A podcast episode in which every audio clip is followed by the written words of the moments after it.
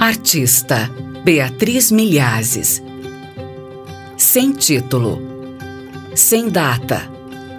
Técnica acrílica sobre tela. Dimensões 63 por 51,4 centímetros. Natural do Rio de Janeiro, a artista Beatriz Milhazes trabalha com um conjunto complexo de imagens associadas a diversas origens e fontes. Transitando entre a figuração e a abstração, suas composições são repletas de cores e significados. Observe a escolha de cores feita pela artista. Se a artista tivesse escolhido outras cores, a obra teria o mesmo efeito.